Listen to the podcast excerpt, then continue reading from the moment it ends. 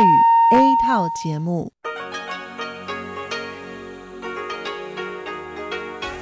ที่นี่สถานีวิทยุเรดิโอไต้หวันอินเตอร์เนชันแนล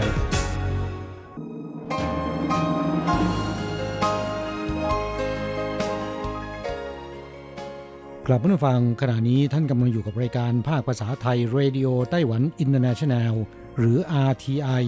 ออกกระจายเสียงจากกรุงไทเปไต้หวันสาธารณรัฐจีน เป็นประจำทุกวันนะครับ นอกจากรับฟังทางเครื่องรับวิทยุได้แล้ว ยังสามารถรับฟังรายการผ่านระบบออนไลน์ได้ที่ thai.rti.org.tw หรือที่ RTI Fanpage นะครับ ขอเชิญติดตามรับฟังรายการของเราได้ ตั้งแต่บัดนี้เป็นต้นไป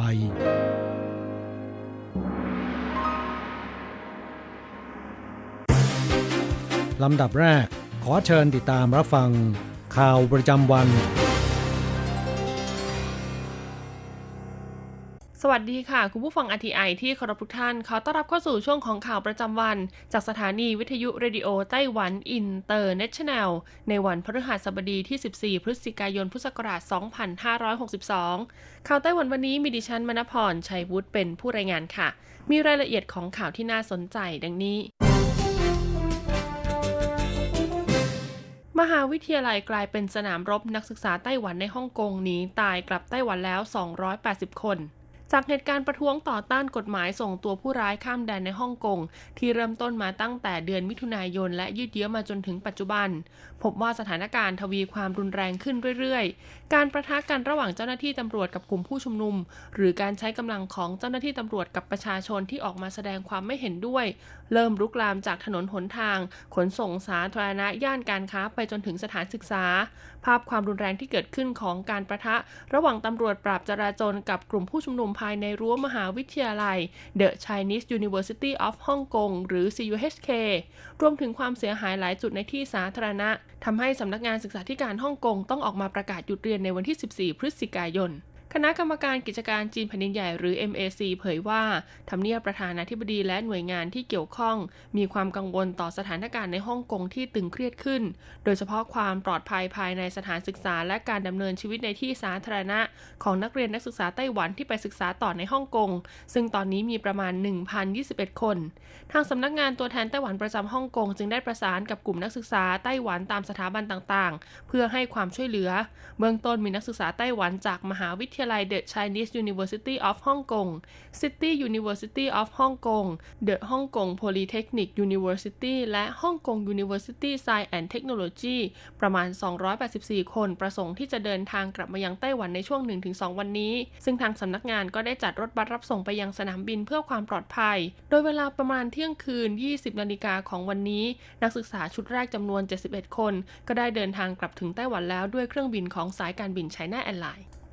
ประธานาธิบดีไช่อิงเหวินย้ำการพัฒนาเทคโนโลยีและการบ่มเพาะบุคลากรเป็นแนวทางสำคัญของรัฐบาล ช่วงบ่ายวันนี้ประธานาธิบดีไช่อิงเหวินได้เปิดโอกาสให้ตัวแทนไต้หวัน ที่เข้าร่วมการแข่งขันคณิตศาสตร์โอลิมปิกระหว่างประเทศ รวมถึงคณิตศาสตร์ระดับเอเชียแปซิฟิกกับฟิสิกส์โอลิมปิกระดับทวีปเอเชียประจำปี ค.ศ. 2019 เข้าพบ หลังจากตัวแทนทีมไต้หวันชุดนี้ได้เข้าร่วมการแข่งขัน จนสามารถคว้ารางวัลกลับมาได้ 14 เหรียญทอง 14 เหรียญเงิน 13 เหรียญทองแดงและอีก 4 รางวัลเกียรติยศ โดยสามารถทำได้ถึง 100 คะแนนเต็ม เอาชนะแรงกดดันและคู่ต่อสู้ที่มากความความสามารถจากนานาประเทศได้สำเร็จ ประธานาธิบดีไช่อิงเหวินกล่าวว่าเห็นทุกคนคว้ารางวัลกลับมาได้ ก็รู้สึกมีความสุขและภาคภูมิใจ หลายปีที่ผ่านมานักเรียนนักศึกษาไต้หวันได้เดินทางออกไปแข่งขันด้านทักษะวิชาการในต่างประเทศอย่างต่อเนื่อง ถือเป็นการพัฒนาศักยภาพด้านวิชาการของไต้หวันให้สอดคล้องกับมาตรฐานสากล ซึ่งปีหน้าไต้หวันก็ได้รับเกียรติให้เป็นเจ้าภาพจัดแข่งขันฟิสิกส์โอลิมปิกระดับทวีปเอเชีย คาดว่าจะมีตัวแทนจาก 30 ประเทศเข้าร่วมแข่งขัน ดังนั้นนักเรียนนักศึกษาไต้หวันไม่เพียงจะได้โชว์ทักษะความสามารถ แต่ยังได้แลกเปลี่ยนความรู้ด้านวิชาการกับนานาชาติด้วย ประธานาธิบดีไช่อิงเหวินย้ำว่าการพัฒนาด้านวิทยาศาสตร์และเทคโนโลยี ถือเป็นแรงผลักดันสำคัญต่อการเสริมสร้างความแข็งแกร่งให้กับไต้หวัน ยิ่งไปกว่านั้นการประยุกต์ใช้เทคโนโลยีกับบุคลากร ก็เป็นสิ่งที่รัฐบาลต้องดำเนินการบริหารจัดการเช่นกัน บุคลากรนอกจากจะต้องมีความรู้พื้นฐานทั่วไปแล้ว ยังจำเป็นต้องได้รับการบ่งเพาะให้มีทักษะความสามารถพิเศษเพิ่มเติม โดยเฉพาะนักเรียนนักศึกษาหญิง ที่ควรจะต้องก้าวข้ามกรอบจำกัดเรื่องเพศ และแสดงความสามารถด้านวิทยาศาสตร์เทคโนโลยีให้เป็นที่ประจักษ์ทลายแก๊ง call center ที่ฟิลิปปินส์พบมีชาวไต้หวันร่วมขบวนการ 4 คน ทางการกรุงมะนิลาประเทศฟิลิปปินส์แถลงความคืบหน้าเรื่องการจับกลุ่มแก๊ง call center ที่เป็นกลุ่มชาวต่างชาติรวมแล้วกว่า 500 คน ในจำนวนนี้มีผู้ต้องหาชาวจีนแผ่นดินใหญ่ 425 คน ชาวไต้หวัน 4 คน และที่เหลือเป็นชาวมาเลเซีย เวียดนาม เมียนมาและอินโดนีเซีย โดยสำนักงานตัวแทนไต้หวันประจำฟิลิปปินส์ก็กำลังทำการเจรจาหารือ เพื่อเรียกร้องให้ทางการฟิลิปปินส์ไม่ส่งตัวผู้ต้องหา 4 คนให้กับจีนแผ่นดินใหญ่ แต่ส่งตัวกลับมายังไต้หวันเพื่อรับโทษตามกระบวนการยุติธรรมต่อไป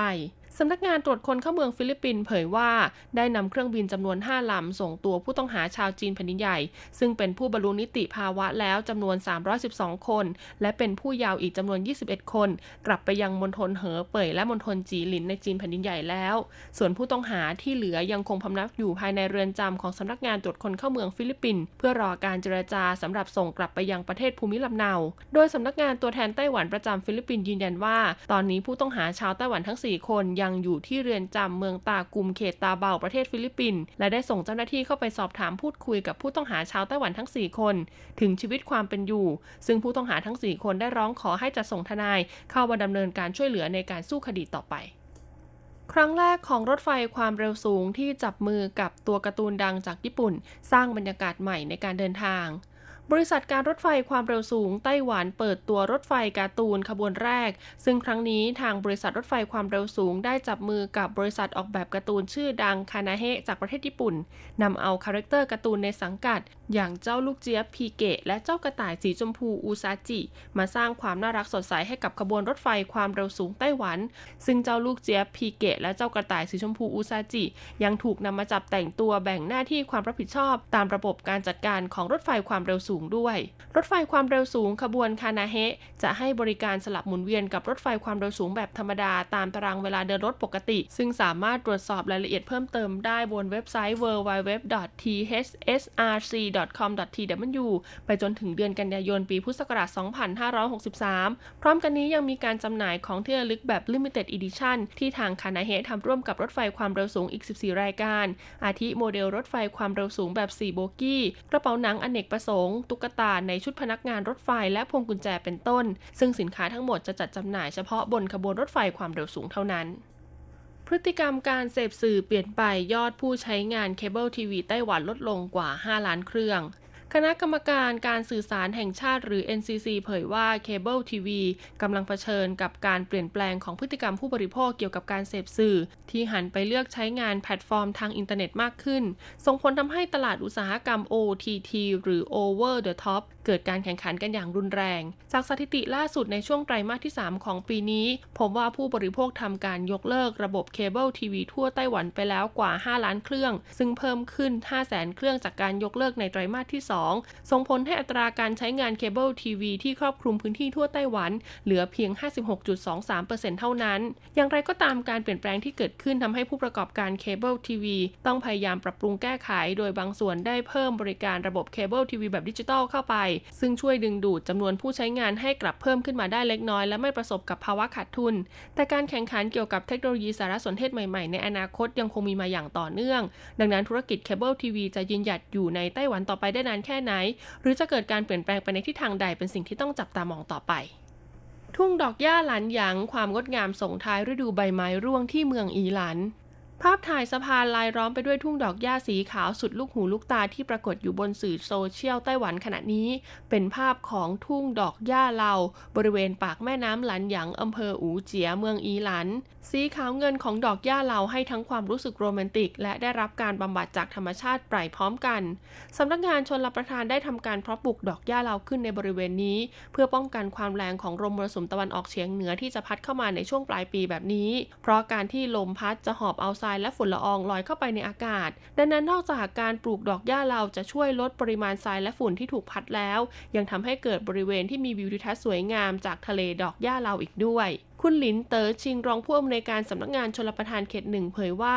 เดิมทีเราได้หว่านเมล็ดต้นดอกหญ้าลาไว้ประมาณ 60 เฮกตาร์ แต่เนื่องจากลมที่พัดเข้ามาอย่างต่อเนื่อง จึงทำให้เมล็ดและเกสรของดอกหญ้าที่เจริญเติบโตขึ้นถูกพัดกระจายออกไปโดยรอบ รวมแล้วตอนนี้มีพื้นที่ประมาณ 200 เฮกตาร์ แต่ดอกหญ้าเรามีอายุของดอกสั้นเพียงไม่กี่สัปดาห์ ดังนั้นหากจะเดินทางมาชมความงดงามพร้อมถ่ายภาพสวยๆเก็บไว้ ควรต้องรีบมาก่อนที่อากาศหนาวจะทวีความรุนแรงขึ้น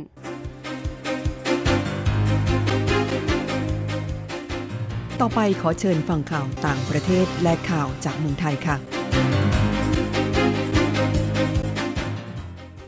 สวัสดีค่ะคุณผู้ฟังที่เคารพ ช่วงของข่าวต่างประเทศและข่าวในเมืองไทยรายงานโดยดิฉันการจยากริชยาคมค่ะ ข่าวต่างประเทศสำหรับวันนี้นั้นเริ่มจากข่าว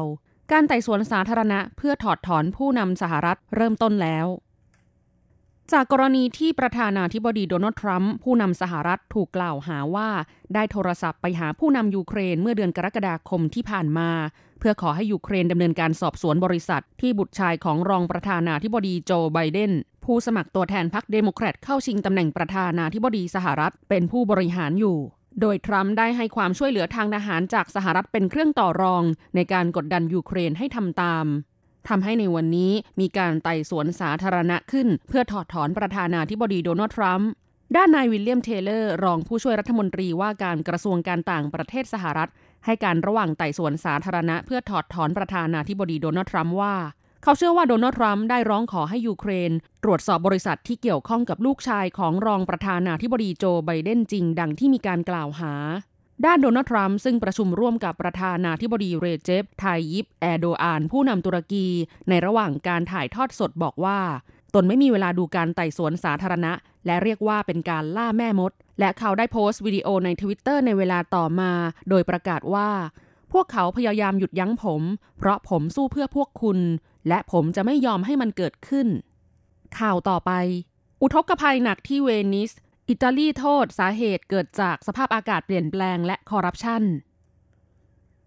หลายพื้นที่ในเมืองเวนิสของอิตาลี เกิดอุทกภัยอย่างหนักในคืนวันพุธตามเวลาท้องถิ่น โดยกระแสน้ำสูงที่สุดในรอบ 50 ปีเข้าท่วมเมือง จนรัฐบาลเตรียมประกาศภาวะฉุกเฉินภัยธรรมชาติ ในการประชุมคณะรัฐมนตรีในวันที่ 14 พฤศจิกายน เพื่อให้รัฐบาลสามารถให้การช่วยเหลือได้โดยรวดเร็วขึ้น โดยทางการอิตาลีโทษว่า สาเหตุของน้ำท่วมครั้งนี้มาจากการเปลี่ยนแปลงของสภาพภูมิอากาศ ขณะที่ภาคธุรกิจร้านค้าในพื้นที่ โทษว่าสาเหตุที่ทำให้เวนิส ซึ่งเป็นเมืองมรดกโลกถูกน้ำท่วมในครั้งนี้ มาจากความล่าช้าของระบบป้องกันน้ำท่วม จากปัญหาการทุจริตคอร์รัปชันทั้งนี้อิตาลีเริ่มโครงการก่อสร้างระบบป้องกันน้ำท่วมให้เมืองเวนิสมาตั้งแต่ปี 2546 เป็นระบบประตูน้ำ 78 บาน ที่สามารถยกขึ้นเพื่อป้องกันน้ำท่วมในช่วงน้ำขึ้นสูง แต่จากการทดสอบครั้งล่าสุดพบว่า ระบบป้องกันก่อให้เกิดการสั่นสะเทือนอย่างมาก และเกรงว่าจะกระทบกับโบราณสถาน ขณะเดียวกันยังพบว่าโครงสร้างเกิดสนิมในหลายจุดแล้ว ทั้งที่ยังไม่ทันใช้งาน ต่อไปขอเชิญคุณผู้ฟังรับฟังข่าวในเมืองไทยค่ะ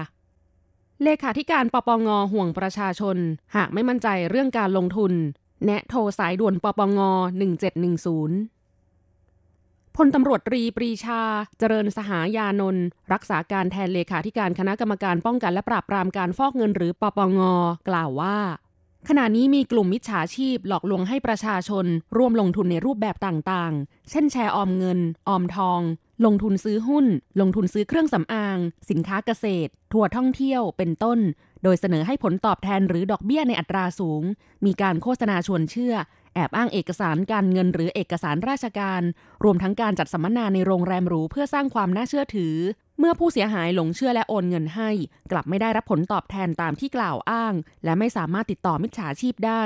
ซึ่งพบผู้เสียหายจากการถูกหลอกลวงในลักษณะนี้เป็นจำนวนมาก สร้างความเสียหายนับหลายล้านบาท จึงขอแจ้งเตือนว่าการลงทุนที่มีการเสนอให้ผลตอบแทนสูงดังกล่าว อาจเป็นรูปแบบหนึ่งของการหลอกลวงให้โอนเงิน จึงอย่าหลงเชื่อ เนื่องจากอาจสูญเสียเงินและทรัพย์สิน แม้ว่าผู้กระทำความผิดอาจถูกลงโทษและดำเนินคดีตามกฎหมายแล้ว แต่ผู้เสียหายก็อาจไม่ได้รับเงินที่สูญเสียไปคืน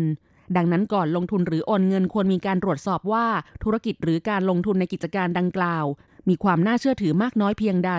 หากไม่มั่นใจในเรื่องการลงทุนดังกล่าว โทรสอบถามได้ที่สำนักงงานปปงเพื่อตรวจสอบก่อนได้ และหากประชาชนพบการกระทำความผิด สามารถแจ้งเบาะแสได้ที่สายด่วนปปง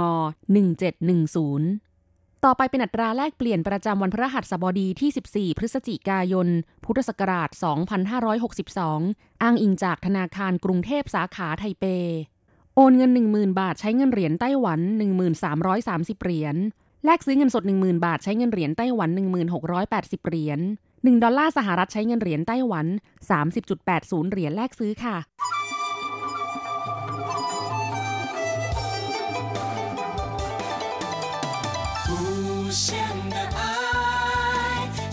世界传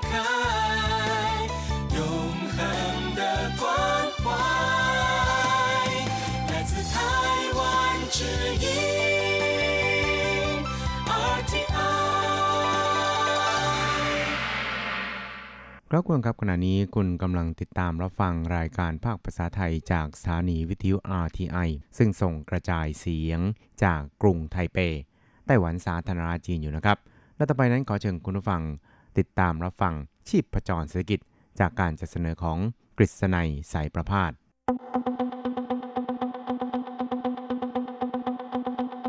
เศรษฐกิจก้าวไกลประชาสุขสันต์จับชีพประจรเศรษฐกิจสู่บันไดแห่งความผาสุก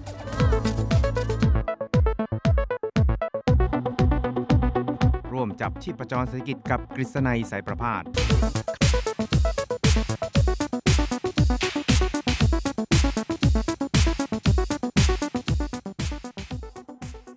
สวัสดีครับคุณผู้ฟังที่รักและเคารพทุกท่านครับ ผมกฤษณัยสารพาดก็กลับมาพบกับคุณผู้ฟังอีกครั้งหนึ่งครับในช่วงเวลาของ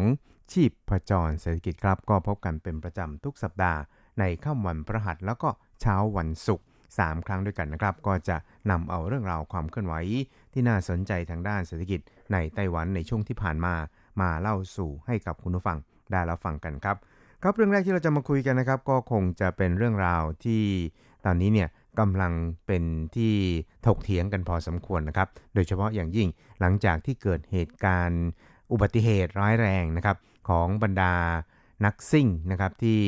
เรียกว่าต้องการหารายได้พิเศษนะครับ จากการ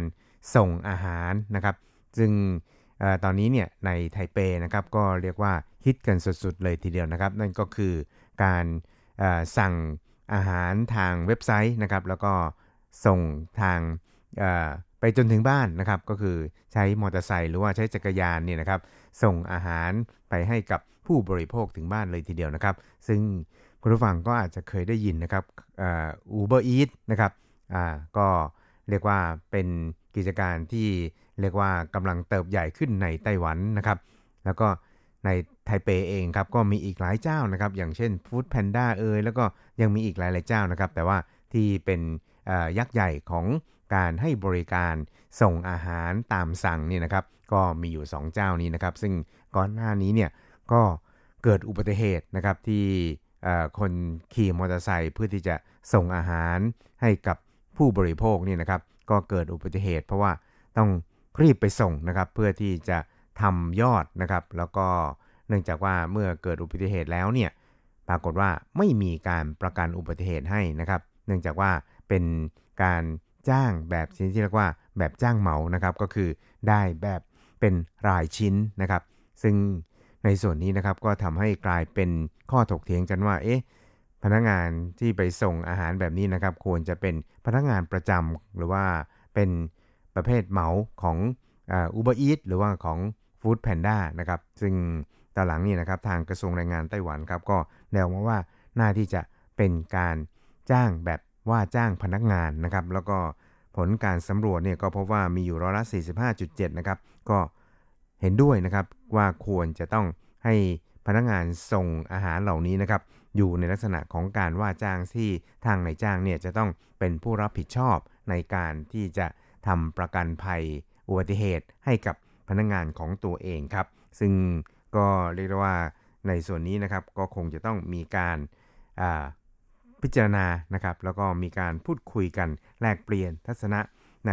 เรื่องเหล่านี้นะครับ กันอย่างรอบด้านเลยทีเดียวนะครับ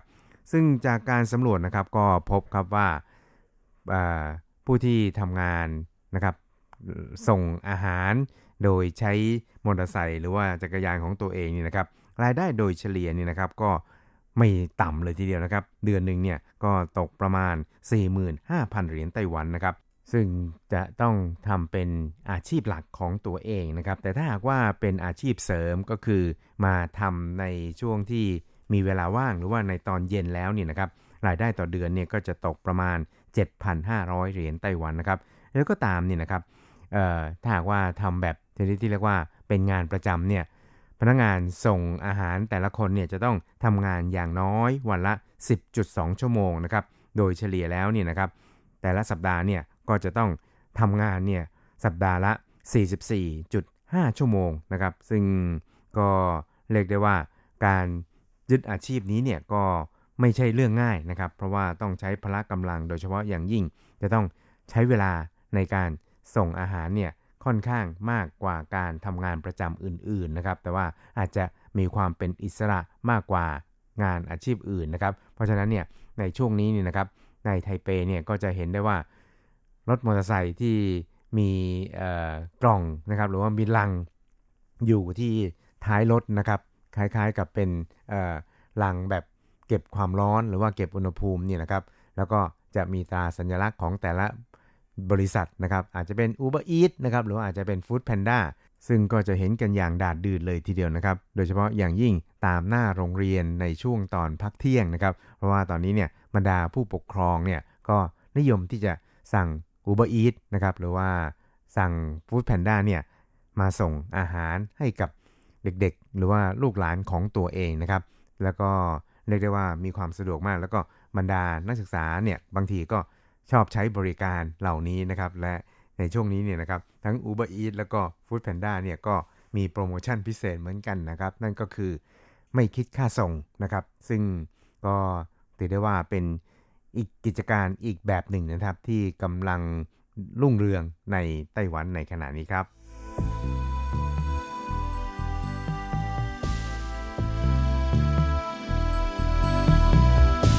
ครับอีกเรื่องนึงครับเราไปดูเกี่ยวกับทางด้านการเปลี่ยนมิเตอร์ไฟฟ้า ให้เป็นมิเตอร์แบบอัจฉริยะนะครับ ซึ่งทางรัฐบาลไต้หวันนะครับ โดยกระทรวงเศรษฐการเนี่ยก็ได้วางแผนเอาไว้นะครับว่า จะมีการเปลี่ยนมิเตอร์ไฟฟ้า ให้เป็นมิเตอร์ไฟฟ้า แบบอัจฉริยะนะครับ ภายในปี 2024 ก็คืออีกประมาณ 4 ปีข้างหน้าเนี่ยเปลี่ยนอย่างน้อย 3 ล้านครัวเรือนนะครับ ซึ่งลักษณะพิเศษของ มิเตอร์ไฟฟ้าแบบอัจฉริยะนี่นะครับก็คือถ้าว่ามีการตัดไฟนะครับหรือว่าไฟดับเนี่ยนะครับก็จะสามารถจ่ายไฟได้ภายในเวลาเพียงแค่ 5 นาทีนะครับในขณะที่มิเตอร์ไฟฟ้าแบบเก่าเนี่ยอาจจะต้องใช้เวลานานถึง 50 นาทีเลยทีเดียวนะครับ นอกจากนี้เนี่ยก็ยังสามารถใช้มิเตอร์ไฟฟ้าแบบอัจฉริยะนี่นะครับในการประหยัดไฟได้อีกไม่น้อยเลยทีเดียวนะครับ ครับทั้งนี้นะครับคุณโยเจิ้นเว่ยนะครับ อธิบดีกรมพลังงานกระทรวงเศรษฐการของไต้หวันสาธารณจีนนะครับก็ได้เปิดเผยนะครับว่าได้วางเป้าหมายสำคัญ 3 ประการนะครับเกี่ยวกับวางเครือข่าย การไฟฟ้าแบบอัจฉริยะเอาไว้นะครับนั่นก็คือการยกระดับนะครับการใช้ไฟฟ้าแบบรีไซเคิลนะครับแล้วก็เร่งการปรับปรุงเกี่ยวกับการจ่ายไฟหากเกิดกรณีไฟฟ้าดับขึ้นมาให้รวดเร็วมากยิ่งขึ้นนะครับ แล้วก็จะส่งเสริมให้ บรรดาผู้ใช้ไฟฟ้าทั้งหลายเนี่ยนะครับประหยัดพลังงานให้มากกว่านี้นะครับ ซึ่งก็ถือว่าเป็นเป้าหมายหลักของการนำเอามิเตอร์ไฟฟ้าอัจฉริยะเนี่ยมาใช้นะครับ แล้วก็ค่าใช้จ่ายของการเปลี่ยนมิเตอร์แบบอัจฉริยะนี่นะครับครัวเรือนหนึ่งเนี่ยหรือว่าเครื่องหนึ่งนี่นะครับมีค่าใช้จ่ายประมาณถึง 5,000 เหรียญไต้หวัน ซึ่งก็จะสามารถเปลี่ยนได้นี่นะครับ จนถึงปี 2025 เนี่ยจะต้องใช้งบประมาณถึง 5,700 ล้านเหรียญไต้หวันเลยทีเดียวนะครับ ทั้งนี้นะครับคุณโหยเจิ้นเว่ยในฐานะที่ปดีกรมพลังงานของไต้หวันนะครับก็ได้ เปิดเผยเกี่ยวกับเรื่องนี้ครับว่า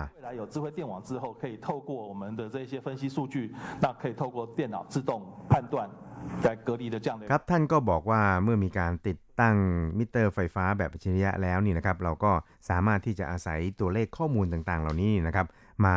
วิเคราะห์แล้วก็มาศึกษาเกี่ยวกับการใช้ไฟฟ้าต่างๆ ได้นะครับ แล้วก็ยังสามารถที่จะช่วยเหลือในแง่ของการจ่ายไฟ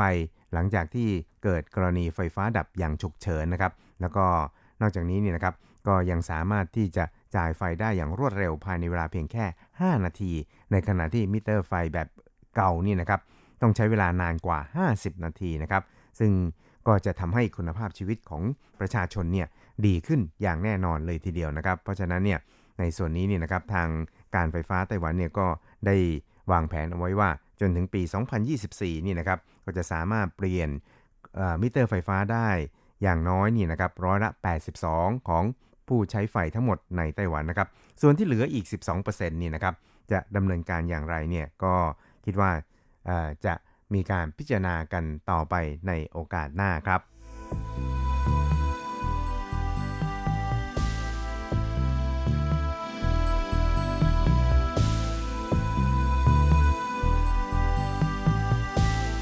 ครับอีกเรื่องครับเราไปดูกันที่กรณีที่ความตกลงอาเซบนะครับก็คือความตกลงเกี่ยวกับหุ้นส่วนทางด้านเศรษฐกิจแบบทั่วด้านในภูมิภาคนี่นะครับที่กำลังจะบรรลุถึงการลงนามแล้วก็ประกาศใช้ในปีหน้านะครับ ซึ่งก็เรียกได้ว่าไต้หวันเนี่ยคงยากที่จะเข้าไปมีส่วนในอาเซบนี้นะครับ เนื่องจากว่ามีจีนคอมมิวนิสต์เนี่ยนะครับ เป็นสมาชิกแล้วก็เป็นตัวตั้งตัวตีขององค์กรดังกล่าวครับนี่ก็ตามเนี่ยนะครับในส่วนของไต้หวันนั้นก็ได้มีการเตรียมการรับมือในเรื่องนี้ โดยเฉพาะอย่างยิ่งในส่วนของทางท่านรัฐมนตรี ว่าการกระทรวงเศรษฐกิจของไต้หวันก็คือนายเซินหลงจินนะครับ ท่านก็ได้บอกนะครับบอกว่าถึงแม้ว่าจะมีการลงนามในอาเซบแล้วในปีหน้านะครับก็คือคาดว่าน่าจะเป็นช่วงประมาณเดือนกุมภาพันธ์นะครับ ก็จะทำให้ไต้หวันนี่นะครับมี การติดต่อนะครับกับทางด้านการค้ากับบรรดาสมาชิกของกลุ่มนี้เนี่ยนะครับประมาณร้อยละ 70 ที่อยู่ในสภาพของการยกเว้นภาษีนะครับ ทั้งนี้นะครับนายเซินหลงจินรัฐมนตรีว่าการกระทรวงเศรษฐกิจของไต้หวันสาธารณจีนนั้น ก็ได้ระบุครับ โดยบอกครับบอกว่า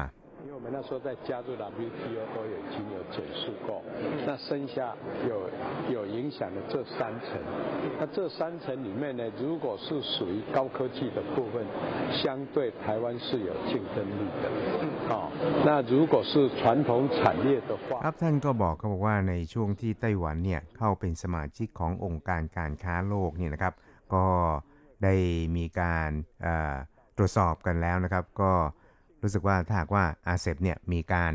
จัดทำความตกลง แล้วก็ลงนามกันจริง ๆ จังๆเนี่ยนะครับ ก็เรียกว่าจะส่งผลกระทบต่อการค้าของไต้หวันประมาณ 30%เท่านั้นเองนะครับ ซึ่ง 30%นี้นะครับ ก็ส่วนใหญ่แล้วเนี่ยจะเป็นบรรดาสินค้าที่เป็นสินค้าไฮเทคนะครับ แล้วก็เป็นสินค้าที่ไต้หวันเนี่ยมีศักยภาพในการแข่งขันค่อนข้างสูงนะครับ ส่วนสินค้าที่เป็นสินค้าอุตสาหกรรมแบบดั้งเดิมเนี่ยนะครับ ก็เรียกได้ว่าก็คงจะต้องเป็นสินค้าที่สามารถแข่งขันกันได้ในเชิงราคานะครับถ้าว่าราคาของเราเนี่ยดีนะครับ ก็สามารถที่จะแข่งขันกับสินค้าของประเทศสมาชิกอื่น ๆ ได้ แล้วก็คิดว่าน่าจะส่งผลกระทบในขอบเขตที่ค่อนข้างจำกัดนะครับครับทั้งนี้นะครับท่านรัฐมนตรีเศรษฐการไต้หวันนั้นก็ย้ำครับบอกว่าความจริงแล้วผู้ประกอบการของไต้หวันเนี่ยต่างก็ทราบดีแล้วนะครับว่า การจะทำความตกลงดังกล่าวนี่นะครับมีอะไรบ้างนะครับ แล้วก็จะต้องเร่งพยายามในการเสริมมูลค่าเพิ่มให้กับสินค้าของตัวแล้วก็พัฒนาสินค้าของตนนี่นะครับ ให้มีระดับที่สูงขึ้นนะครับ ส่วนที่ยังไม่เพียงพอนี่นะครับ ทางรัฐบาลเองเนี่ยก็จะพยายามให้ความช่วยเหลือต่อไปนะครับ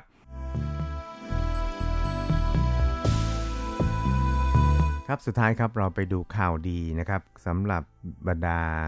ผู้ใช้แรงงานในไต้หวันนะครับ โดยเฉพาะอย่างยิ่งเพื่อนแรงงานไทยในไต้หวันนะครับ กระทรวงแรงงานของไต้หวันนะครับได้ประกาศอย่างเป็นทางการที่จะปรับค่าจ้างขั้นต่ำนะครับ ตั้งแต่วันที่ 1 มกราคม 2563 เป็นต้นไปนะครับ จากเดิม 23,100 เหรียญไต้หวันต่อเดือน เป็น 23,800 เหรียญไต้หวันต่อเดือนนะครับ แล้วก็ ค่าจ้างรายชั่วโมงก็ปรับเพิ่มจาก 150 เหรียญไต้หวันเป็น 158 เหรียญไต้หวันนะครับการเป็นก็ตามเนี่ยเมื่อ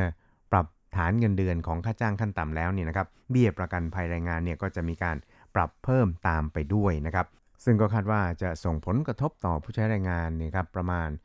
2-3 ล้านคนเท่านั้นเองครับ ครับคุณครับเวลาของชีพจรสกิจในวันนี้ก็หมดลงแต่เพียงเท่านี้นะครับ เราจะกลับมาพบกันใหม่ในสัปดาห์หน้า สวัสดีครับ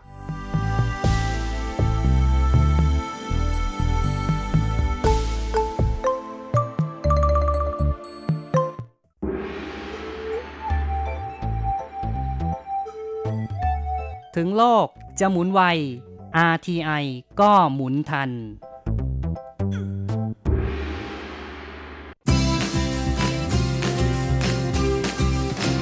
ข่าวเด็ดกีฬามัน รู้ลึกฉับไว ไม่ว่าที่ไหนในโลกกว้างกับทีระยางและเจาะลึกกีฬาโลก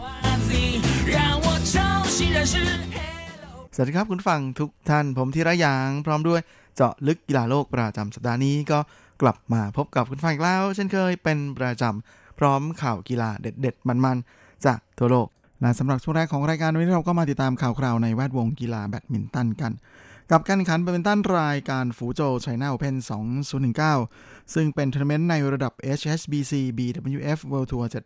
750 ชิงเงินรางวัลรวม 700,000 เหรียญสหรัฐ หรือประมาณ 21.1 ล้านบาท ที่แข่งขันกันที่เมืองฟูโจของประเทศจีนโดยในการแข่งขันประเภทชายเดี่ยวรอบชิงชนะเลิศนั้น ก็เป็นการพบกันระหว่าง มือหนึ่งและมือสองของโลกคนปัจจุบันนะนั่นก็คือเคนโตะโมโมตะหนุ่มญี่ปุ่นและโจเทียนเฉิงจากไต้หวัน โดยโมโมตะลงเล่นในแมชนี้นะฮะเพื่อที่จะคว้าแชมป์รายการที่ 10นะฮะของปีในฤดูกาลแข่งขันปีนี้ส่วนโจวเทียนเฉิงก็อยู่ในฟอร์มที่กำลังดีเลยทีเดียวนะโดยในรอบแรกเขาโค่นหวังจือเวยเพื่อนร่วมชาตินะก่อนที่จะชนะ มาสี่ครั้งรวดนะฮะและไม่เสียสักเกมเลยในทัวร์นาเมนต์นี้ก่อนจะมาเจอกับโมโมตะ อย่างไรก็ดีสถิติของโจวเทียนเฉิงกับโมโมตะนั้นไม่ค่อยจะดีนักนะฮะคู่นี้เคยเจอกันแล้วทั้งหมด 12 ครั้งโจวเทียนเฉิงเพิ่งจะเอาชนะโมโมตะได้เพียงแค่ 2 ครั้งเท่านั้นเองนะฮะแล้วก็ล่าสุด 6 ครั้งหลังที่เจอมานั้นโจวเทียนเฉิงแพ้รวดเลยทีเดียว โดยเมื่อปีที่แล้วในรอบชิงของทัวร์นาเมนต์ที่ฟูโจรายการนี้ โจวเทียนเฉิงกับโมโมตะก็เจอกันมาแล้วในอรอบชิงชนะเลิศเหมือนกันนะโดยตอนนั้นเนี่ยโมโมตะเป็นฝ่ายที่เอาชนะโจวเทียนเฉิงไปได้ 2 ต่อ 1 เกมทำให้หนุ่มโจวนั้นได้เพียงแค่ตำแหน่งรองแชมป์และชัยชนะนัดแรกของโจวเทียนเฉิงที่มีต่อโมโมตะนั้นก็เกิดขึ้นเมื่อปีที่แล้วนะฮะในทัวร์นาเมนต์ที่เยอรมันซึ่งทั้งคู่เจอกันในรอบรองชนะเลิศ ก่อนที่โจวเทียนเฉิง จะเอาชนะโมโมตะแล้วก็คว้าแชมป์ได้ในที่สุด มาในทัวร์นาเมนต์นี้มาก็แน่นอนอยู่แล้วว่าโจวเทียนเฉิงนั้นก็หมายมั่นปั้นมืออยากจะแก้มือให้ได้ โดยในเกมแรกก็ยังคงเป็นหนังม้วนเดิม นั่นก็คือโมตะเป็นฝ่ายที่ทำคะแนนออกนำในขณะที่โจเดนเฉิงนั้นก็ต้องกัดฟันไล่อยู่เป็นระยะนะแต่ว่าสุดท้ายไล่ไม่ทันนะโมเมตะก็เลยได้เกมแรกไปก่อน โดยสกอร์ 21 ต่อ 15 มาในเกมที่ 2 โจเดนเฉิงนั้นก็หันมาเล่นอย่างแน่นอนมากขึ้นนะแล้วก็เริ่มจับจังหวะเกมได้ดีขึ้น โดยหลังจากเสมอกัน 1 ต่อ 1 นั้น เขาก็ได้มา 3 แต้มรวดเลยนะจนได้จังหวะออกนำลาช่วงพักเบรกครึ่งเกมนะที่ 11 คะแนนนั้นโจเดนเฉิงก็เป็นฝ่ายที่ทำคะแนนนำห่างถึง 6 คะแนน โดยเขาทำได้ 11 ต่อ 5 และหลังจากนั้นทั้ง 2 ฝ่ายก็กลับมา เล่นกันอย่างคุกกี้สูสีมากขึ้นนะโมตะก็เร่งกวดทำคะแนนจนเหลือตามเพียงแค่คะแนนเดียวเท่านั้น อย่างไรก็ดีในช่วงท้ายเกมโจเดนเฉิงกลับมาเล่นได้อย่างแน่นอน แล้วก็เหนียวแน่นมากขึ้นนะจนทำให้โมตะนั้นทำอะไรไม่ได้มากนักสุดท้าย ตีติดเน็ตนะเสียแต้มสุดท้ายจนแพ้เกมนี้ไปทำให้โจเดนเฉิงชนะในเกมที่ 2 ด้วยสกอร์ 21 ต่อ 17 เสมอกัน 1 ต่อ 1 เกมต้องมาตัดสินกันในเกมที่ 3 ซึ่งในเกมที่ 3 นั้นก็กลับเป็นฝ้าของโมตะที่กลับมาเล่นได้อย่างเหนียวแน่นแล้วก็แน่นอนมากขึ้นเยอะเลยทีเดียวนะเขาทำ5แต้มรวดตั้งแต่ช่วงเริ่มต้นเกมเลย แต่โจเทนเฉิงก็พยายามจะไล่ตามมาอยู่ไม่ห่างนะจนสุดท้ายไล่มาได้ถึงเหลือเพียงแค่ห่างคะแนนเดียวนะก่อนที่ จะมีโอกาสตีเสมอที่ 15 ต่อ 15 อย่างไรก็ดีในช่วงท้ายเกมนั้นก็กลับเป็นฝ้าของโมโมตะ ที่เล่นได้อย่างแน่นอนกว่านะแล้วก็เป็นฝ่ายที่คุมจังหวะเกมเอาไว้ได้จนหมดเลย ก่อนจะได้โอกาสขึ้นนำขึ้นแท่นไปนะฮะที่ 20 ต่อ 17 ได้3 Match Point รวมถึงยังเป็น3 Championship Point ด้วย ในแต้มถัดมาโจเดนเฉิงแม้ว่าจะสามารถแก้ได้นะฮะไล่ตามมาเป็น 18 ต่อ 20 แต่ในแต้มถัดไปนั้นโจเดนเฉิงก็ดันตีเสียเองนะฮะทำให้เจ้าหนุ่ม เสียแต้มนี้พร้อมกับเสียเกม แล้วก็พ่ายแพ้ในแมชนี้ไปนะฮะทำให้โมโมตะนั้นได้เกมที่ 3 ไปด้วยสกอร์ 21 ต่อ 18นะโดยใช้เวลาในการแข่งขันนานกว่า 1 ชั่วโมงเลย ส่วนโจเทนเฉิงก็ยังคงไม่สามารถเอาชนะโมโมตะได้นะ ประสบความพ่ายแพ้ 7 ครั้งรวดที่เจอกัน 7 ครั้งหลังในช่วง 2 ปีนี้เลยทิดเดียวนะฮะโดยโมโมตะนั้นก็สามารถคว้าแชมป์รายการที่ 10 ของปีมาครองได้สำเร็จนะฮะทำสถิติเทียบเท่ากับอดีตราชาแบดมินตันโลกอย่างหนุ่มมาเลเซีย ลีชองเว่ยนะฮะหรือลีจงเว่ยซึ่งเคยทำสถิตินี้เอาไว้ เมื่อปี 2010 และดูแววแล้วก็มีโอกาสสูงทีเดียวนะฮะที่โมโมตะจะมีโอกาสทำลายสถิติของลีชองเว่ยเพราะว่ายังมีทัวร์นาเมนต์ให้ได้ชิงแชมป์กันอีกนะฮะทั้งที่ฮ่องกงนะฮะรวมไปถึงรายการชิงแชมป์รายการสุดท้ายของปี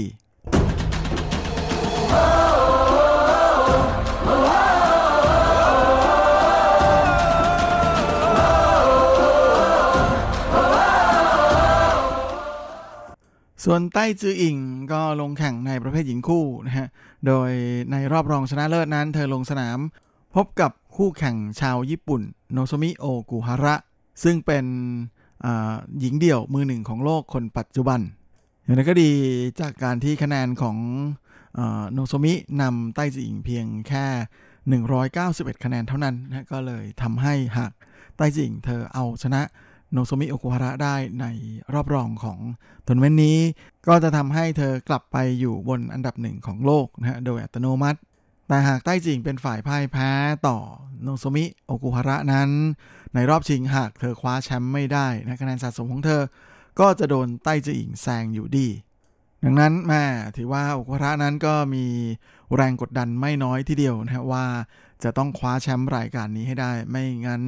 จะเสียบัลลังก์อันดับหนึ่งของโลกไปทันทีทำให้การพบกันในรอบตัดเชือกของทั้งสองคนนี้นั้น เป็นอะไรที่แม้มีรสชาติสูงมาก ๆ เลยทีเดียวนะฮะลา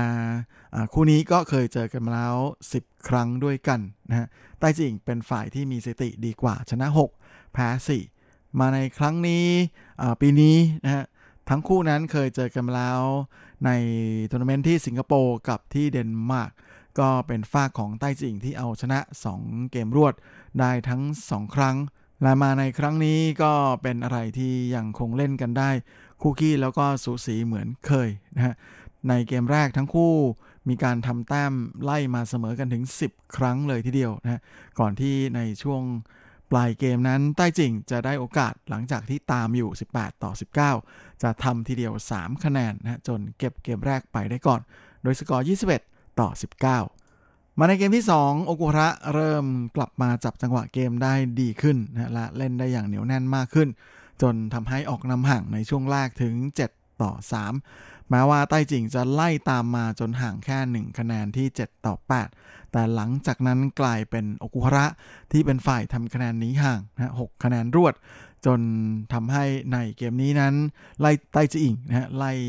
ไม่ทันก็ เสียเกมนี้ไปโดยสกอร์ 21 ต่อ 12 นะเสมอกัน 1 ต่อ 1 ต้องมาตัดสินกันในเกมที่ 3 และในเกมที่ 3 นั้นช่วงเริ่มต้นเกมใต้จิงก็เป็นฝ่ายที่ทำคะแนนนำออกไปก่อน 2 ต่อ 0 แต่หลังจากนั้นก็กลายเป็นฝ่ายของโนโซมิโอกุฮาระที่กลับมาเล่นได้ดีขึ้น แล้วก็ทำคะแนนอย่างต่อเนื่องนะและตอนที่คะแนนบนสกอร์บอร์ดอยู่ที่ไต้จืออิง ตามโอกุฮาระอยู่ 6 ต่อ 11 นั้นไต้จืออิงเองก็ได้แจ้งกับกรรมการนะว่าเธอเล่นไม่ไหวแล้ว มีอาการบาดเจ็บก็เลยต้องขอถอนตัวนะก็เป็นอันว่าไต้จิอิงนั้นก็แพ้ต่อโนซุมิโอกุฮาระไป จากการถอนตัวในเกมที่ 3 ด้วยการบาดเจ็บที่หัวเข่า ซึ่งก็ถือว่าเป็นอาการบาดเจ็บที่น่าจะหนักหนา พอสมควรเลยทีเดียวนะเพราะว่า จ้าตัวออกมาประกาศแล้วนะว่าจะไม่ไปเล่นรายการที่แม่เธอถูกฉลกกับเธออย่างฮ่องกงโอเพ่นนะเพราะว่าต้องการจะพักรักษาตัวนะเพื่อเตรียมที่จะลงแข่งทัวร์นาเมนต์สุดท้ายของปีนะที่จะจัดขึ้นในช่วงกลางเดือนธันวาคมที่จะถึงนี้ ระหว่างวันที่ 11 ถึง 15 ธันวานะที่กวางโจวของเมืองจีน โดยเจ้าตัวเองก็ให้สัมภาษณ์หลังการแข่งขัน บอกว่าหลังจากกลับจากทัวร์นาเมนต์ที่ฝรั่งเศสแล้วก็คือประมาณเดือนตุลาคม เธอบอกว่าอาการของหัวเข่านั้นไม่ค่อยจะดีสักเท่าไหร่นะจริงๆก็พักไประยะหนึ่งจนคิดว่าน่าจะโอเคแล้วก็เลยกลับมาลงแข่งต่อที่ฟูโจซึ่งเธอเองก็บอกนะว่าก็ตลอดทัวร์นาเมนต์นี้ก็ไม่สามารถที่จะเล่น ในฟอร์มที่ดีที่สุดของตัวเองได้ เพราะรู้สึกมันติดติดขัดขัดอยู่ตลอด ก็เป็นอะไรที่รู้สึกเลยว่าตัวเองต้องการพักผ่อน เพราะเธอไม่มีเวลาที่จะปล่อยให้หัวเข่าของเธอได้พักผ่อนแล้วก็พักฟื้นอย่างไรก็ดีก็แม้ว่าไต้จืออิงจะไม่สามารถทะลุเข้าถึงรอบชิงชนะเลิศนะฮะแต่ว่าสุดท้ายแล้ว พอไปถึงนัดชิงนะฮะโนโซมิโอกุฮาระนั้น ก็พ่ายแพ้ต่อเฉินหยูเฟยนะฮะ นักแบดมินสาวชาวจีน ก็เลยทำให้คะแนนสะสมของไต้จืออิงกลับมาพลิกนำโนโซมิโอกุฮาระอีกแล้วนะก็เลยทำให้ในการประกาศอันดับนะของอนักกีฬาแบดมินตันอาชีพ ในสัปดาห์ถัดไปนั้น ไต้จืออิงจะกลับมายืนอยู่บนบัลลังก์อันดับหนึ่งของโลกอีกครั้ง อย่างนั้นก็ดีนะฮะก็คงจะเป็นการ กลับมาอยู่อันดับหนึ่งของโลกเพียงแค่ชั่วคราวเท่านั้นนะเพราะว่าทัวร์นาเมนต์ที่ฮ่องกงซึ่งเธอประกาศถอนตัวนั้น ก็มีคะแนนสะสมให้ต้องลงไปแข่งเพื่อป้องกันอยู่เยอะเหมือนกันนะฮะก็เป็นอันว่าคะแนนสะสมพวกนี้จะกลายเป็นศูนย์นะแล้วก็น่าจะทำให้เธอนั้นเสียตำแหน่งอันดับหนึ่งของโลกไปอีกครั้งส่วนผลงานของนักแบดมินตันไทยในทัวร์นาเมนต์นี้นะฮะ ก็มีรัชนกอินทนนท์มืออันดับ 5 ของรายการและอันดับ 5 ของโลกสาวไทยนะฮะคือน้องเมย์ก็แพ้ต่อเฉินอวี่เฟยมืออันดับ 3 ของรายการชาวจีนไป 2 ต่อ 0 เกมนะฮะ15 ต่อ 21 และ 13 ต่อ 21 ในรอบ 8 คนสุดท้าย ด้านคู่ผสมบาสปอปอนะฮะเดชาพลพัววรานุเคราะห์ และทรัพย์สิรีแต้รัตนชัย ก็แพ้โกซุนฮวดกับไล่เซวอนเจมี จากมาเลเซียไป 2 เกมรวดเหมือนกัน 13 ต่อ 21 และ 18 ต่อ 21 ก็ตกรอบ 8 คน 8 คู่นะฮะเช่นเดียวกัน ส่วนน้องครีมบุษนันอึ้งบำรุงพันธ์นะก็แพ้มิเชลลีจากแคนาดาไป 2 เกมรวด ด้วยสกอร์ 16 ต่อ 21 และ 21 ต่อ 23 ในรอบ 8 คนสุดท้ายเหมือนกันนะก็เลยทำให้ไม่มีนักกีฬาไทยนะฮะทะลุเข้าสู่รอบรองชนะเลิศ ของรายการฟูโจชนะโอเพน2019เลยสำหรับทัวร์นาเมนต์ถัดไปที่จะลงแข่งขันกันนะฮะทั้งนักกีฬาจากไทยและไต้หวันก็จะไปร่วมชิงชัยในศึก Yonex Sunrise Hong Kong Open 2019 ซึ่งก็เป็นทัวร์นาเมนต์ในระดับ HSBC BWF World Tour 500 ชิงรางวัลรวม4แสนเหรียญสหรัฐ หรือประมาณ 12.08 ล้านบาทที่แข่งขันกันที่เขตปกครองพิเศษฮ่องกง เดี๋ยวไว้สัปดาห์หน้าเราก็มาลุ้น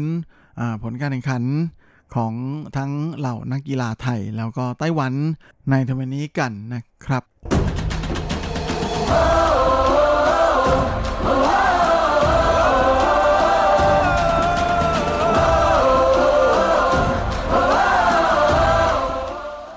ครับและเวลาของรายการสัปดาห์นี้ก็หมดลงอีกแล้วนะผมก็คงจะต้องขอตัว ขอลาไปก่อนโดยเวลาเพียงเท่านี้ เอาไว้เราค่อยกลับมาพบกันใหม่ครั้งอาทิตย์หน้าเช่นเคย ในวันและเวลาเดียวกันนี้ ส่วนสำหรับวันนี้ก็ขอพรให้คุณฟังทุกท่านโชคดี มีความสุขสุขภาพแข็งแรงกันทุกหน้าทุกคนเฮ้งๆและสวัสดีครับ Freaking out.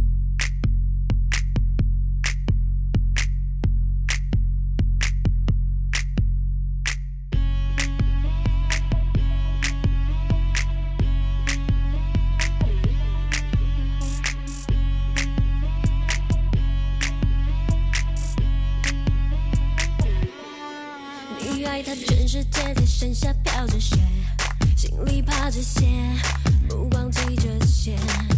望着你背影狂迎着迷恋，从神话中醒来，已是桂冠和爱，任时光荏苒，等望穿风干。我的美被禁锢。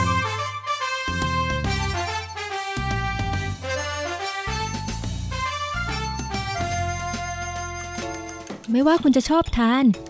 คุณจะชอบทำหรือคุณจะชอบชิม หมุนมาฟังที่นี่ เรามีความอร่อย พร้อมเสิร์ฟให้คุณทุกสัปดาห์กับรายการเลาะรั้วครัวไต้หวันดำเนินรายการโดยดีเจยุ้ยมณพรชัยวุฒิอยากจะชวนมา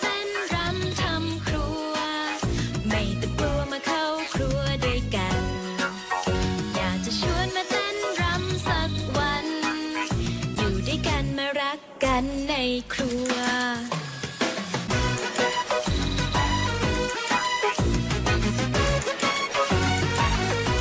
สวัสดีค่ะ คุณผู้ฟัง RTI ที่เคารพทุกท่านขอต้อนรับเข้าสู่รายการเลาะรั้วครัวไต้หวันค่ะรายการที่จะนำเสนอเรื่องราวของความอร่อยที่เกิดขึ้นในไต้หวันนะคะดำเนินรายการโดยดิฉันดีเจยุ้ยมณพรชัยวุฒิค่ะ สำหรับเรื่องราวของเราในสัปดาห์นี้ค่ะ เกี่ยวข้องกับอาหารที่เรียกว่า street food หรือว่าอาหารทานเล่นนะคะ ที่จำหน่ายอยู่ตามร้านข้างทาง ตามตลาดกลางคืน night market ต่างๆ ในไต้หวันค่ะ หากใครจำได้นะคะ ช่วงต้นปีเนี่ยก็จะมีการจัดอันดับสตรีทฟู้ดที่มิชลินไกด์ไทเป 2019 เนี่ยเขาแนะนำไว้นะคะว่าหากคุณไปตลาดกลางคืนของกรุงไทเปตลาดต่างๆ เนี่ยควรจะไปรับประทานอะไรดี แต่มาครั้งนี้ค่ะการแนะนำสตรีทฟู้ดของยุ้ยแตกต่างไปจากเดิมนะคะ เพราะว่ายุ้ยจะมาแนะนำเมนูอาหารที่คุณควรจะรับประทานในแต่ละตลาดกลางคืนของเมืองต่างๆ ค่ะ เรียกได้ว่าหากคุณเดินทางไปท่องเที่ยวนะคะ ตามเมืองต่างๆ ในช่วงฤดูหนาวแบบนี้นะ คุณก็สามารถหา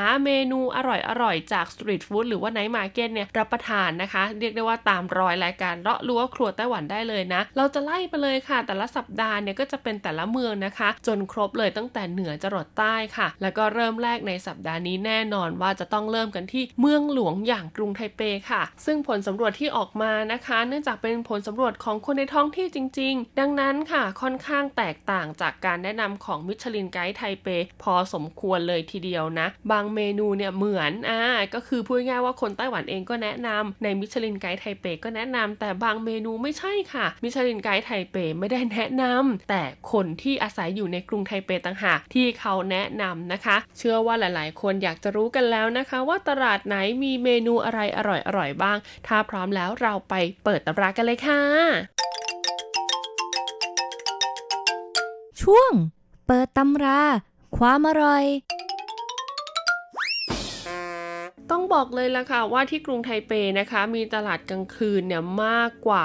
15 แห่งค่ะ คุณผู้ฟังมีทั้งตลาดเล็กตลาดใหญ่ เป็นตลาดที่เรียกได้ว่าเป็น tourism night market นะคะก็คือตลาดสำหรับการท่องเที่ยว แล้วก็เป็นตลาดที่เรียกได้ว่า local night market นะคะก็คือเป็นตลาดกลางคืนแบบท้องถิ่นท้องถิ่นมากๆนะคะ ซึ่งผลสำรวจนี้ค่ะก็จัดทำโดยสำนักงานบริหารจัดการตลาดของกรุงไทเปค่ะ ซึ่งเขาก็ได้รวบรวมสถิติมาจนกระทั่งถึงวันที่ 30 ตุลาคมนะคะ แล้วก็ได้ประกาศผลสำรวจอย่างเป็นทางการเนี่ยเมื่อวันที่ 31 ตุลาคมค่ะ เกี่ยวกับนะคะอาหารอร่อยในตลาดกลางคืน กรุงไทเปประจำปี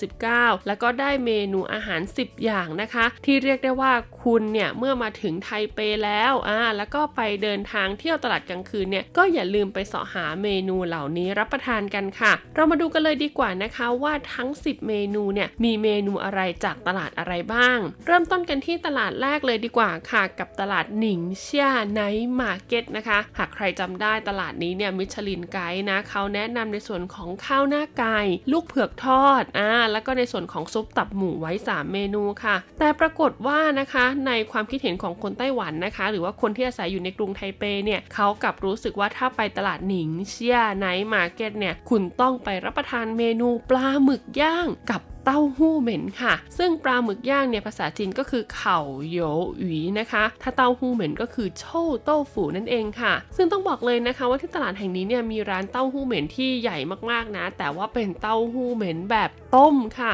ดังนั้นเชื่อได้เลยค่ะว่ากลิ่นความเหม็นของเต้าหู้เหม็นเนี่ยไม่เป็นสองรองใครอย่างแน่นอนเลยทีเดียวนะคะ แล้วก็เปิดมานานแล้วด้วยนะรู้สึกว่าเปิดมานานกว่า 20 ปีแล้วนะคะ ดังนั้นเนี่ยในเมื่อตอนนี้นะทางหนิงเซี่ย night market เนี่ยเขาแนะนำเมนูเต้าหู้เหม็นกับปลาหมึกย่างค่ะ เอาไว้ถ้าคราวหน้ามีโอกาสไปถ่ายคลิปเนี่ยก็จะไปลองชิมดูสักครั้งหนึ่งนะคะ ต่อมาตลาดที่ 2 ค่ะ ตลาดที่มีชื่อว่าเยนซัน night market หรือว่าเยนซัน 夜市ค่ะ หรือว่าหากใครจำได้ก็คือตลาดเยนซันเจนั่นเองค่ะ คุณผู้ฟัง ต้องบอกเลยนะคะว่าตลาดแห่งนี้เขาแนะนำอยู่ 2 เมนูด้วยกันค่ะ มิชลินเนี่ยรู้สึกว่าจะแนะนำไว้ 4 เมนูที่ตลาดแห่งนี้ก็คือข้าวผัดกะหล่ำปลี แล้วก็เมนูข้าวอบโอ่งอ่านะคะ เป็นเหมือนแบบข้าวเหนียวอบโอ่งอะไรอย่างเงี้ยอาหารโบราณนะคะ แล้วก็มีในส่วนของอ่า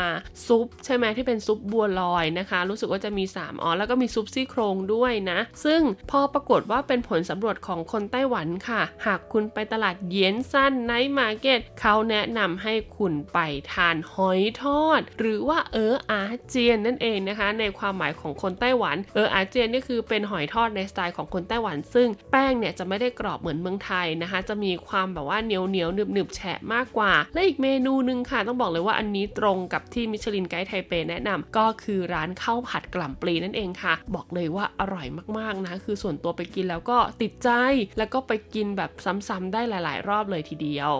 ต่อมาตลาดที่ 4 ค่ะ ชื่อว่าตลาดหวาซี Street Night Market นะคะ หรือว่าหวาซีเจียเย่ซื่อค่ะ ซึ่งตลาดหวาซีนี้นะคะ ก็จะอยู่ใกล้ๆกับย่านการค้าซีเหมินติงคุณผู้ฟัง เป็นตลาดที่เรียกได้ว่าค่อนข้างจะ local มากๆเลยนะคะ ก็คือท้องถิ่นมากๆนะ ดังนั้นเนี่ยต้องเป็นคนไต้หวันหรือว่าคนในท้องถิ่นเท่านั้นนะคะ ถึงจะมีโอกาสได้เดินทางไปกินได้บ่อยๆนะ อย่างยุ้ยเองเนี่ยอยู่ไทเปมาตั้งหลายปีแล้วนะคะ ก็ยังไม่เคยไปถึงตลาดแห่งนี้สักที อาจจะเคยผ่านนะ แต่คงไม่เคยไปรับประทานเมนูที่เขาแนะนำไว้ในตลาดแห่งนี้นะคะ ซึ่งเขาบอกว่าหากคุณไปที่หวาซีเจียเย่ซื่อค่ะ ให้คุณไปรับประทานซุปหมูเด้งอ่าหรือภาษาจีนนะคะก็คือโร่เกิงทังค่ะทำไมถึงใครคำว่าซุปหมูเด้งนะคะ ก็คือจะเป็นหมูสับแล้วก็เอามาปั้นเป็นก้อนค่ะ จะเรียกว่าซุปหมูก้อนก็ไม่ใช่นะเพราะมันจะมีความหนึบความเหนียวเหมือนลูกชิ้น แต่แค่ว่ารูปร่างหน้าตามันเนี่ยจะไม่ได้กกลมๆเหมือนลูกชิ้นนะคะเป็น肉羹湯ที่เขาบอกว่าอร่อย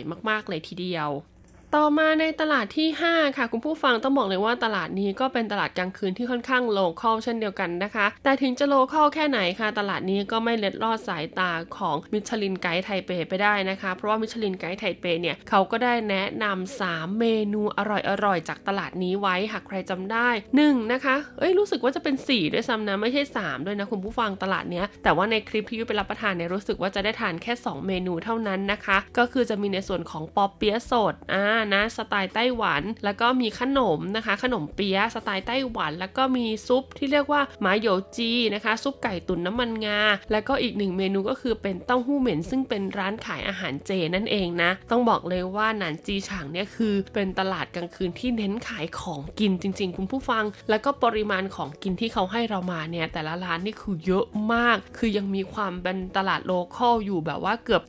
70-80%เลยทีเดียวค่ะ แต่เมนูที่คนไต้หวันแนะนำนะคะ ที่เขาบอกว่าถ้าคุณไปตลาดแห่งนี้แล้วต้องไปรับประทานให้ได้ กลับเป็นเมนูซาลาเปาทอดน้ำไส้กระหล่ำปลีค่ะ หากใครจำได้ก็คือสุยเจียนเปานะคะ แล้วก็เป็นเกาลีไช่นั่นเองนะคุณผู้ฟัง แล้วก็อีกหนึ่งเมนูก็คือข้าวหน้าไก่ค่ะจีโรฟันนั่นเองนะ ซึ่งปรากฏว่าข้าวหน้าไก่เนี่ยทางมิชลินไกด์แนะนำให้ไปกินที่หนิงเฉียอ่าแต่คนไต้หวันกลับแนะนำให้ไปกินที่หนันจีฉาง ขณะที่เมนู水煎包 Michelin Guide แนะนำให้ไปกินที่ไหนใครจำได้หรือเปล่านะคะ ให้ไปกินที่ซื่อหลิน Night Market แต่ว่าคนไต้หวันบอกว่าให้ไปกินที่หนันจีฉางเย่ซื่อเอาละสงสัยยุจะต้องเริ่มนับหนึ่งใหม่แล้วคุณผู้ฟัง เดี๋ยวจะต้องหาเวลาไปลองชิมให้ได้เลยนะคะ และตลาดสุดท้ายค่ะกับอีก 2 เมนูที่เหลือค่ะ คือตลาดที่มีชื่อว่าหลินเจียง Street Night Market นะคะ หรือว่าทงหัวเย่ซื่อนั่นเอง หากใครจำได้ค่ะ ตลาดทงหัวก็เป็นอีกหนึ่งตลาดที่ไม่รอดพ้นสายตาของ Michelin Guide นะคะ เขาก็ได้พาเราไปแนะนำเมนูอร่อยๆนะ ไม่ว่าจะเป็นในส่วนของ滷味พะโลเย็น ซึ่งมีคลิปแล้วนะ ตามไปดูกันได้ บัวลอยค่ะ แล้วก็มีในส่วนของอีกหนึ่งเมนูก็คือจะเป็นเนื้อผัดอ่านะคะ เป็นเนื้อวัวผัดซอส沙茶 สูตรพิเศษของไต้หวัน แต่ปรากฏว่า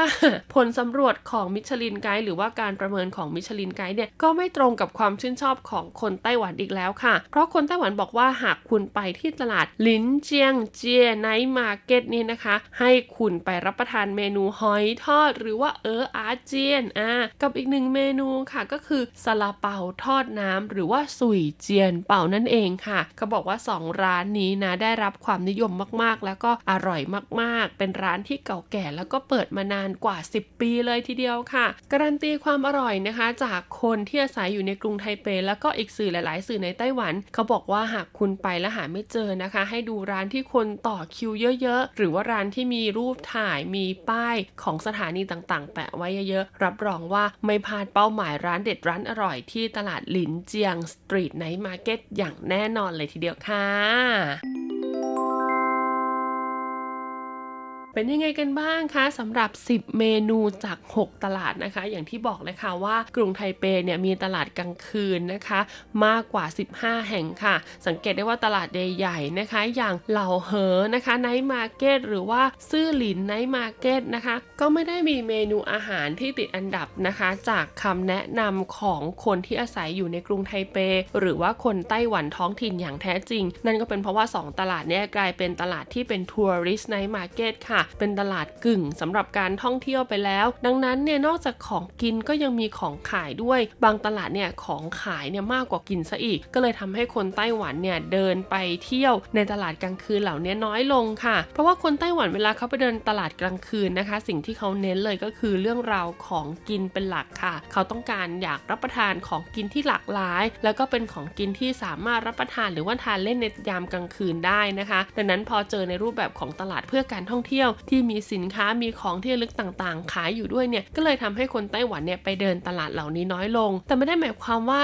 อาหารที่จำหน่ายอยู่ในตลาดที่ไม่ได้ติดอันดับนี้จะไม่อร่อยนะคุณผู้ฟัง แต่อย่างว่าแหละค่ะ มันก็จะมีที่สุดที่สุดของความอร่อยอีกทีหนึ่งนั่นเองนะคะ เอาเป็นว่าหากมีความเคลื่อนไหวอะไรนะคะ เกี่ยวกับเรื่องราวของตลาดกลางคืน อย่างล่าสุดค่ะหากใครได้ยินข่าวว่าตลาดกลางคืนซื่อหลินเนี่ยปิดปรับปรุงนะคะ ต้องบอกเลยว่าปิดเป็นบางจุดเท่านั้นนะคะ ในโซนที่ขายอาหารที่เป็นรถเข็นต่างๆเนี่ยก็ยังเปิดให้บริการตามปกติค่ะ จะปิดในโซนขายอาหารหลักนะคะ ที่เป็นจุดที่มีที่จอดรถตรงนั้นนะคะ ตรงกลางตลาดใหญ่ๆ ตรงนั้นคือปิดปรับปรุงจริง ๆ แล้วก็มีจุดที่เป็นโรงหนังอีกฝั่งหนึ่งซึ่งเก่าแก่มากๆแล้วเขาก็ทำการปิดปรับปรุงเช่นเดียวกันค่ะ นั่นก็เพื่อนะคะจะได้มีการแก้ไขนะคะ ให้ดูมีความทันสมัยมากขึ้น แล้วก็เพื่อความปลอดภัยของนักท่องเที่ยว ที่เดินทางไปท่องเที่ยวที่ตลาดซื่อหลินด้วย แต่บริเวณถนนสายหลักเส้นกลางของตลาดซื่อหลินที่ยาวที่สุดรวมถึงร้านค้าแผงลอยต่างๆวัดนะคะที่อยู่ตรงกลางตลาดกลางคืนเนี่ยก็ยังคงเปิดให้ทุกท่านเนี่ยได้ไปสักการะได้ไปชิมอาหารอร่อยๆอีกมากมายเลยทีเดียว ก็เอาเป็นว่าตลาดซื่อหลินยังไปเที่ยวกันได้ ในช่วงฤดูหนาวอากาศเย็นๆแบบนี้นะคะ และในสัปดาห์หน้าค่ะ เราก็จะมาต่อกันที่เมนูอร่อยๆจากตลาดกลางคืนในเขต นครนิวไทเปค่ะอืมนะเชื่อว่าหลายๆคนนะคะ ที่อาศัยอยู่นครนิวไทเปเนี่ยก็อยากรู้แน่ๆเลยว่ามีเมนูไหนจากตลาดอะไรบ้างที่อร่อยถูกใจคนไต้หวันหรือว่าคนนครนิวไทเปยังไงมาติดตามต่อกันได้ในสัปดาห์หน้านะคะ แล้วก็สามารถไปรับฟังรายการย้อนหลังได้นะคะ ที่เว็บไซต์ th.rti.org.tw หรือจะเข้าไปกดติดตามได้ค่ะบน Facebook นะคะ www.facebook.com/rti-fanpage หรือว่าจะเป็น Channel YouTube ก็ได้ค่ะ เดี๋ยวเตรียมตัวพบคลิปล่าสุดเกี่ยวกับความอร่อยอ่าที่ยุจะนำมาฝากกันนะคะที่ YouTube rti thai com ค่ะ ก็ search เข้าไปเลยนะคะเข้าไปที่ YouTube ก่อนแล้วก็ search Channel RTI แล้วก็ไทยตัวเล็กนะคะ T H A I แล้วก็เข้าไปแล้วเนี่ยอย่าลืมกดกระดิ่งกดติดตามด้วย เวลามีข่าวสารหรือว่าคลิปอะไรใหม่ๆเนี่ยคุณก็จะเป็นคนแรกที่รับรู้เรื่องราวดีๆ จากรายการเลาะรั้วครัวไต้หวันรวมถึงเรื่องราวดีๆ จาก RTI นั่นเองละค่ะสำหรับวันนี้หมดเวลาแล้วลาไปก่อนพบกันใหม่สัปดาห์หน้านะคะ สวัสดีค่ะ